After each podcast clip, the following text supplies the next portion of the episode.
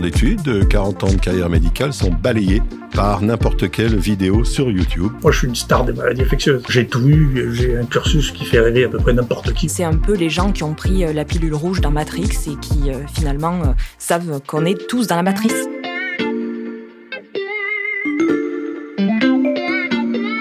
Salut, c'est Xavier Yvon. Nous sommes le jeudi 2 septembre 2021. Bienvenue dans La Loupe, le podcast quotidien de l'Express. Allez, venez, on va écouter l'info de plus près. Parfois, c'est juste un, léger raidissement, un échange de regards entendus des deux côtés de la table, avant qu'on s'empresse de changer de conversation. Non mais moi je suis jeune, j'ai aucun risque de faire une forme grave. Parfois, quelqu'un répond, et le reste de l'assistance se lève les yeux au ciel, comme si la bataille était perdue d'avance. Non mais qu'est-ce qui te dit qu'il n'y aura pas des effets secondaires du vaccin dans 10 ans? Et parfois, le ton monte vite, comme si le sujet s'embrasait instantanément. Mais bien sûr que c'est prouvé, je l'ai lu dans plein d'articles. Cet été, vous avez peut-être vécu euh, l'une de ces scènes. C'était un ami d'amis rencontré lors d'un dîner, euh, l'un de vos parents lors d'un repas de famille ou le serveur d'un restaurant euh, entre le fromage et le dessert. Alors que l'horizon de sortie de crise sanitaire est obscurci par le variant Delta, 16% des Français affirment qu'ils ne veulent pas se faire vacciner. Dans cet épisode, on vous donne des clés pour mieux comprendre et réagir face à cette position désarmante et parfois crispante. Voici votre kit de survie en anti-vaxi. On va commencer cet épisode euh, en vous rassurant, si je puis dire. Euh, vous n'êtes pas les seuls à être de plus en plus euh, déconcertés par le discours des antivax. Il y a aussi les professionnels de, médecine. Bonjour, professeur Gilbert Deray. Bonjour. Vous êtes chef du service de néphrologie à la Pitié-Salpêtrière à Paris et vous avez signé une tribune très partagée ces derniers jours sur le site de l'Express.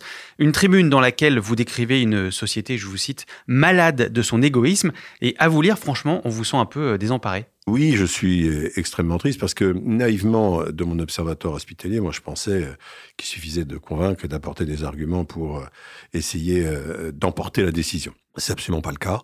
Euh, la majorité de la population se vaccine, mais il reste un noyau dur relativement important qui, quels que soient les arguments scientifiques que nous croyons apporter, est contre cette vaccination. Hum. Alors vous allez nous donner quelques clés pour tenter de répondre de manière factuelle au discours des antivax dans ce podcast.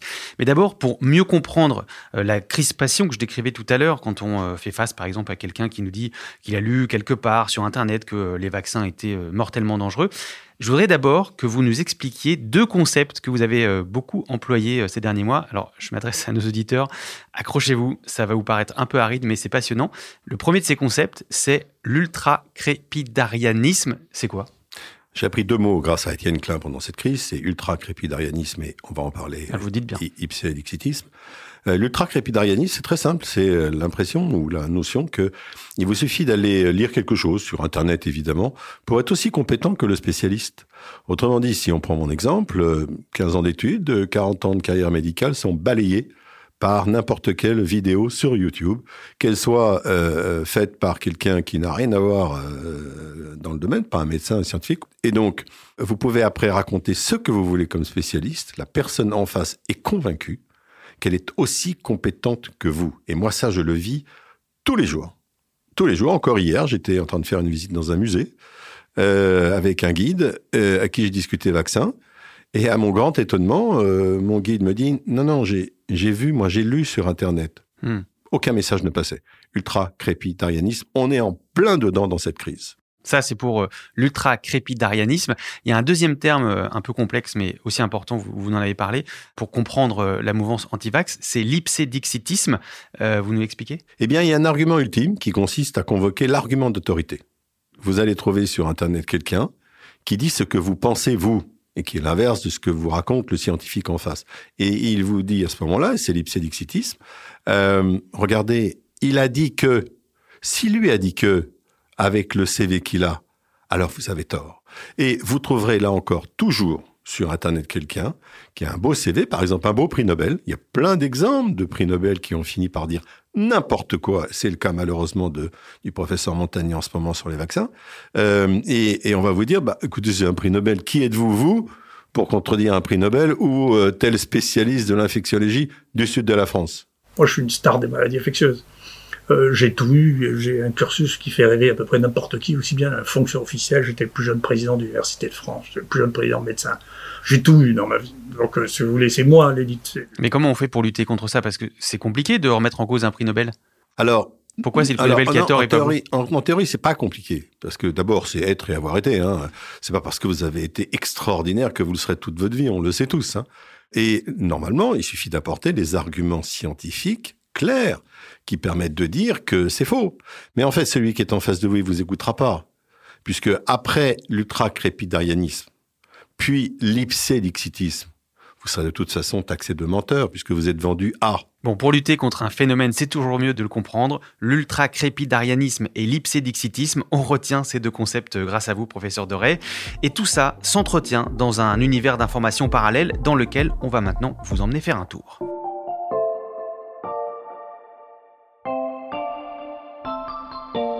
J'accueille en studio Alexandra Saviana. Salut Alexandra. Salut Tu es journaliste au service Société de l'Express. Et dans le dossier de une euh, du magazine en kiosque cette semaine, euh, tu t'es plongé dans cette bulle dans laquelle s'enferment euh, beaucoup des Français qui refusent la, vaccination. Pourquoi on parle de bulle d'abord? Alors on parle de bulle parce que c'est quelque chose qui enferme petit à petit les gens qui y entrent.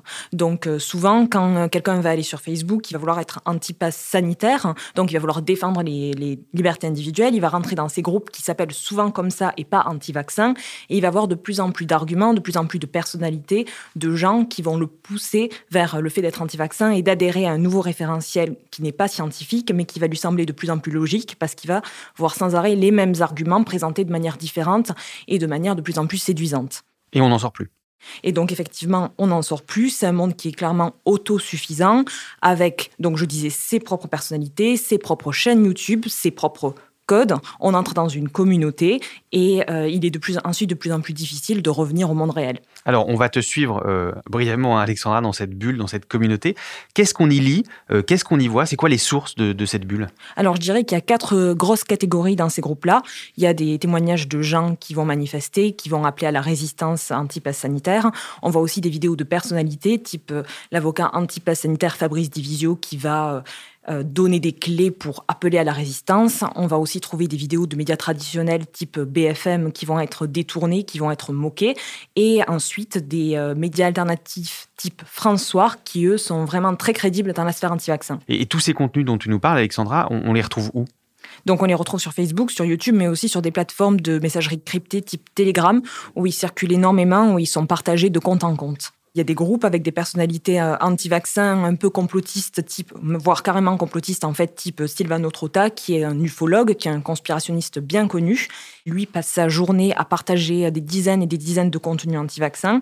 Et euh, il faut savoir que ce qui est fascinant, c'est qu'il y a énormément de contenu. Euh, moi, j'ai dû mettre mes chaînes en mute parce que sinon j'étais harcelée de notifications toute la journée. Oui, parce que tu t'es inscrit dans ces groupes. Je me suis inscrite dans ces groupes et ensuite j'ai remarqué que surtout ces contenus, ils étaient partagés de groupe en groupe, ce qui fait qu'il suffit d'être sur deux groupes anti-vaccins différents pour être abreuvé toute la journée d'éléments de langage et euh, d'éléments anti-sciences euh, euh, quotidiens. Et pourquoi est-ce que ces chaînes euh, de messages, ça passe par des messageries comme Telegram, justement? Telegram a eu beaucoup de succès depuis le début de la pandémie et puis surtout, euh, Telegram a eu du succès depuis que Facebook, Twitter, YouTube, les grosses plateformes ont décidé de faire du ménage sous la pression des États euh, et de supprimer les contenus anti-vaccins. Donc, euh, par exemple, Sylvano Trotta, il a eu beaucoup de suppression de pages Facebook, Twitter, YouTube et il a décidé de migrer toute son audience et il y est parvenu parce qu'il a plusieurs dizaines de milliers d'abonnés sur sa chaîne Ah Telegram. Pour euh, partager son contenu. Par ailleurs, ce ménage, ça a eu aussi un effet pervers, c'est que ça a renforcé leur impression d'être des martyrs parce qu'ils ont la bonne parole et ils sont censurés par les grands groupes mondiaux type Facebook, Twitter, YouTube. Et ça a renforcé aussi leur impression, donc non seulement d'être des martyrs, mais aussi une espèce d'élite éclairée qui est éveillée alors que le reste de la population ne l'est pas. Euh, c'est un peu les gens qui ont pris euh, la pilule rouge dans Matrix et qui euh, finalement euh, savent qu'on est tous dans la matrice. Tu as le regard d'un homme prêt à croire tout ce qu'il voit parce qu'il s'attend à s'éveiller à tout moment. Tu sais que le monde ne tourne pas rond sans comprendre pourquoi, mais tu le sais. C'est ce sentiment qui t'a amené jusqu'à moi. N'oublie pas, je ne t'offre que la vérité, rien de plus. Tout ça, c'est dans un univers virtuel, hein, c'est sur nos téléphones, etc. Est-ce que ça se retrouve aussi dans le monde réel? Alors oui, effectivement, parce qu'ils se servent de ces chaînes Telegram pour s'organiser, notamment lors des manifestations. Euh, Trotta, encore lui, a par exemple carrément théorisé le fait que ces manifestations soient bon enfant en disant sur Telegram, en donnant des consignes, en disant il faut que vous vous comportiez bien parce que quand il y a eu des débordements, c'est ce qui a décrédibilisé les Gilets jaunes. Donc, euh, on voit que vraiment, euh, il y a une organisation. Et puis ensuite, il y a des gens comme Louis Fouché, qui anime le site Réinfo Covid et qui veut, lui, dans la vie réelle, euh, mettre le, mouvement en marche. Donc, il a essayé de créer des listes au départemental et au régional sans succès. Et là, aujourd'hui, il essaie de créer des relais pour sensibiliser les gens dans la vie réelle. Et il y a aussi carrément des listes anti-pass sanitaire de restaurateurs et de commerçants pour permettre aux gens qui euh, ne veulent pas se faire vacciner d'accéder à ces commerces. Il y a toute une cartographie et euh, des témoignages de commerçants qui expliquent pourquoi euh, ils sont pro-liberté et parfois pourquoi anti-vaccin. Alors, il y a trois ou quatre choses à faire. Un, éteignez vos télés. Franchement, c'est la plus grande des pollutions. Désinfectez-vous de ce lavage de cerveau. Deux, sortez dans la rue. Allez manifester samedi dans toutes les villes de province. Ce sera mon cas du reste à Saint-Étienne. Boycottez resto et grandes surfaces collabos.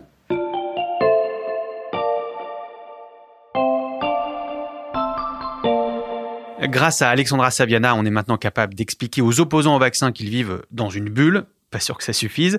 Euh, je me tourne à nouveau euh, vers vous, professeur Gilbert Deray. Ensemble, on va faire un petit tour d'horizon des réponses scientifique euh, qu'on peut apporter à quelques-unes des, fausses informations qu'on entend le plus souvent. On va essayer d'être synthétique parce que le but pour nos auditeurs, hein, c'est qu'ils puissent se servir d'un sorte de mode d'emploi. C'est extrêmement important. D'abord parce qu'il y a tous ceux qui sont vaccinés ou qui vont se faire vacciner, qui participent ainsi à la protection de la collectivité. N'oublions pas que c'est cette collectivité qui nous abrite, qui nous protège, qui nous nourrit, qui nous loge. Et donc, il faut que, que tous ceux qui participent et qui croient en cette collectivité, qui croient euh, en progrès de la science et au vaccin, puissent apporter des éléments de réponse à ceux qui les entourent. Et dans ceux qui les entourent, vous avez des indécis. Vous avez des gens qui euh, euh, ne savent pas, qui ont été convaincus par de mauvais arguments, et il faut répondre à, à ces interrogations. Et c'est ce qu'on fait là. Puis restera un bloc qui seront euh, les anti-vaccins absolus, qui de toute façon seront convaincus par rien, parce qu'ils pensent que vous mentez et qu'ils pensent que vous êtes vendu, euh, corrompu à Big Pharma, Bill Gates et les autres.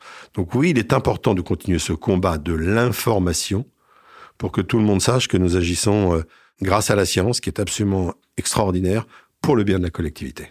On peut débattre de tout, sauf des chiffres. Aujourd'hui, en France, 8 personnes sur 10 hospitalisées à cause du Covid ne sont pas vaccinées. Tous vaccinés, tous protégés.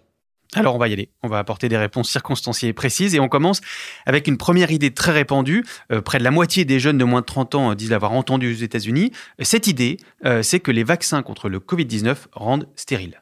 Alors c'est totalement faux et en plus c'est vraiment ce qu'on appelle les fake news hein, qui a été répandu initialement de la façon suivante. Il y a des gens qui ont dit, bah, écoutez, c'est simple, hein, vous avez une, une, protéine dans vos spermatozoïdes qui ressemble fortement à la protéine euh, de la fameuse spike du mm. virus. Donc, si vous fabriquez des anticorps contre la protéine du virus, vous fabriquerez des anticorps contre la protéine du spermatozoïde. Il ne marchera plus, votre spermatozoïde. Alors, la première chose, c'est d'aller regarder les, les fameuses protéines, elles ne se ressemblent pas. Donc même l'idée initiale est complètement débile. Et ensuite, il y a mieux que ça, c'est que maintenant on a des études et on sait un que euh, le vaccin ne fait absolument rien sur le spermatozoïde. On a une belle étude, on a recueilli du sperme hein, mhm. euh, de personnes qui ont été vaccinées ou pas vaccinées, et on montre très bien que les spermatozoïdes ont la même fertilité. Par contre, attention, parce que le virus, lui, il vous diminue votre capacité à avoir des enfants parce qu'il vous diminue la qualité des spermatozoïdes. Par ailleurs, je voudrais souligner que euh, l'érection est altérée chez un quart des hommes qui ont eu la Covid. Donc si quelque chose doit rendre stérile, c'est le virus, c'est pas le vaccin. Mm. Et pour les femmes, c'est très simple. Nous avons maintenant des dizaines de milliers de femmes qui sont tombées enceintes alors qu'elles étaient vaccinées, et, même pour certaines qu'on a vaccinées au moment où elles tombaient enceintes. Donc on a une totale sécurité sur ces vaccins pour ce qui est de la fertilité. Alors le deuxième argument, euh, si on peut parler ainsi, hein, qu'on entend souvent chez les antivax, euh, professeur Ray, c'est celui selon lequel l'ARN du vaccin s'intégrerait dans notre génome et modifierait notre ADN. Euh, qu'est-ce qu'on répond à ça? Ben, c'est tout simplement impossible. Pour que l'ARN puisse s'intégrer dans notre génome, il faudrait qu'il soit transporté dans le noyau, parce que l'ADN est dans le noyau. Et il faudrait qu'il soit ensuite intégré dans notre ADN. Donc il faudrait que cette petite protéine qu'on a injectée, en fait, puisse se mettre dans notre génome et s'insérer dans le génome. physiologiquement, c'est pas possible.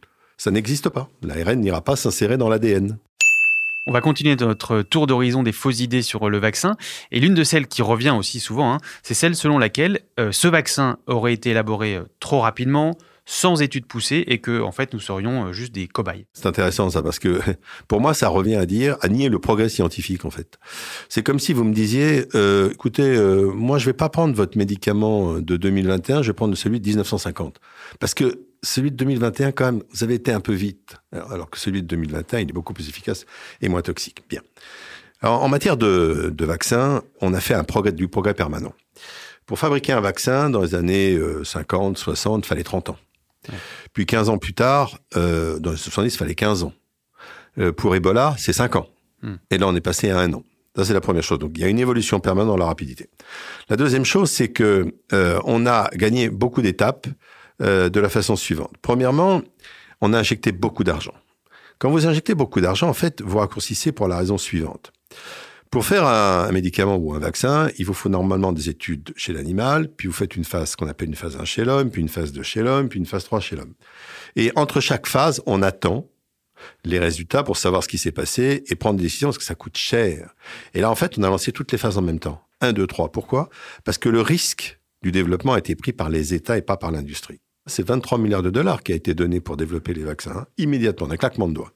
Et comme l'industrie n'avait pas de risque à prendre, elle n'a pas attendu à chaque fois un ou deux ans entre chaque étape pour continuer à faire son développement. Ça, vous avez déjà gagné plusieurs années.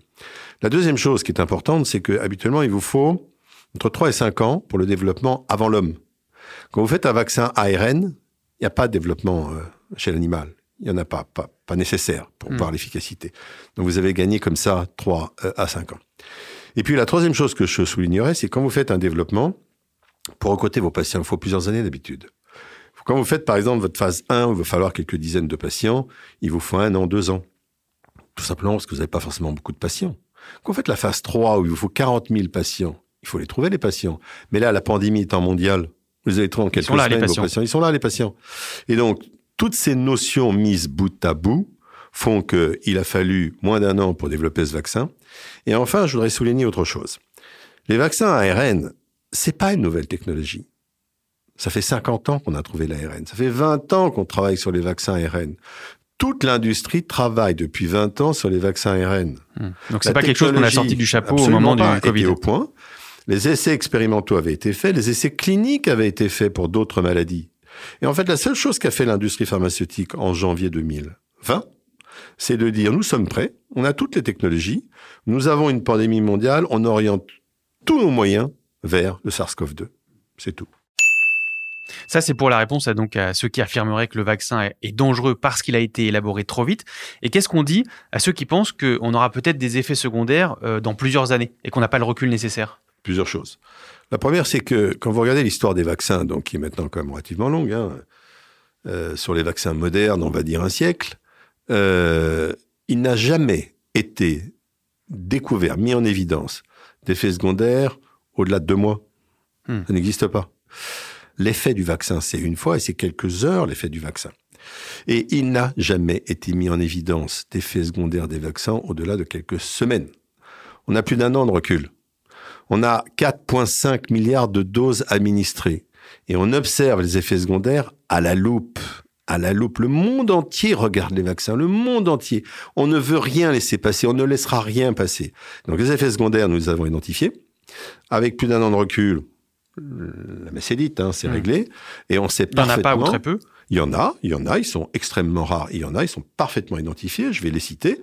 Pour les vaccins GNG et pour le vaccin AstraZeneca, le principal effet secondaire, c'est la thrombose veineuse cérébrale, qui est très rare, qui survient euh, chez les personnes plutôt jeunes, d'où la contre-indication, par exemple, en France, en deçà de 55 ans. Évidemment, le rapport risque-bénéfice est extrêmement favorable. Ce d'autant que si vous l'administrez après 55 ans, euh, on arrive à zéro. Hein. Et pour les ARN, euh, le principal effet secondaire sont des inflammations au niveau du cœur, donc des myocardites ou des péricardites, également extrêmement rares, qui surviennent plutôt chez la personne jeune, qui sont très rares et qui sont spontanément résolutives, donc qui guérissent toutes seules. Donc on a très bien identifié les effets secondaires, on les surveille, on les surveille, et le risque d'avoir un effet secondaire est très très très inférieur au bénéfice du vaccin. D'ailleurs, je voudrais souligner autre chose c'est que le vrai risque chronique, le risque à long terme, c'est pas le vaccin, c'est le virus. Hmm, encore une Parce fois, c'est le moi, virus. Il y a une chose que je sais pas, moi, par contre, c'est quels vont être les effets au long cours du virus sur vous? Ce que je sais, c'est qu'il y a quelque chose qui s'appelle le Covid long. Le Covid long, c'est la persistance de signes très invalidants, y compris cérébraux, hein, Hmm. avec des IRM inquiétantes, des mois après l'infection. Et pour l'instant, j'ai que, quoi, 18 mois de recul? Donc je sais que ça peut durer au moins 18 mois. Mais qui me dit qu'il va pas y apparaître des effets secondaires du virus dans deux ans, trois ans? Qui me dit que les Covid longs vont pas durer toute la vie? Vous avez des gens qui ont perdu le goût et l'odorat depuis plus d'un an. Hmm. Donc les effets secondaires au long cours du virus, on les connaît, ça, ça existe, ça. On a des virus pour lesquels, des années après, apparaissent des effets secondaires. C'est parfaitement connu. Et le, le Covid, ou le SARS-CoV-2 plutôt, oui, il va y avoir des effets secondaires qui vont apparaître à distance. C'est certain. Et le vaccin, je n'y crois pas un instant. Pas d'effet secondaire caché du vaccin, c'est bien noté. Entre ces mises au point scientifiques et le décryptage des mécaniques de l'ultra-crépidarianisme et de l'ipsédixitisme, nos auditeurs sont armés pour répondre aux antivax. Grâce à vous, merci professeur Doré. Merci à vous. Pour ne rater aucun épisode de La Loupe, pensez à vous abonner sur votre plateforme d'écoute, Deezer, Apple Podcast ou Podcast Addict par exemple. Cet épisode a été fabriqué avec Charlotte Barris, Louis Coutel, Margot Lanuzel et Lison Verrier. Retrouvez-nous demain pour passer un nouveau sujet à La Loupe.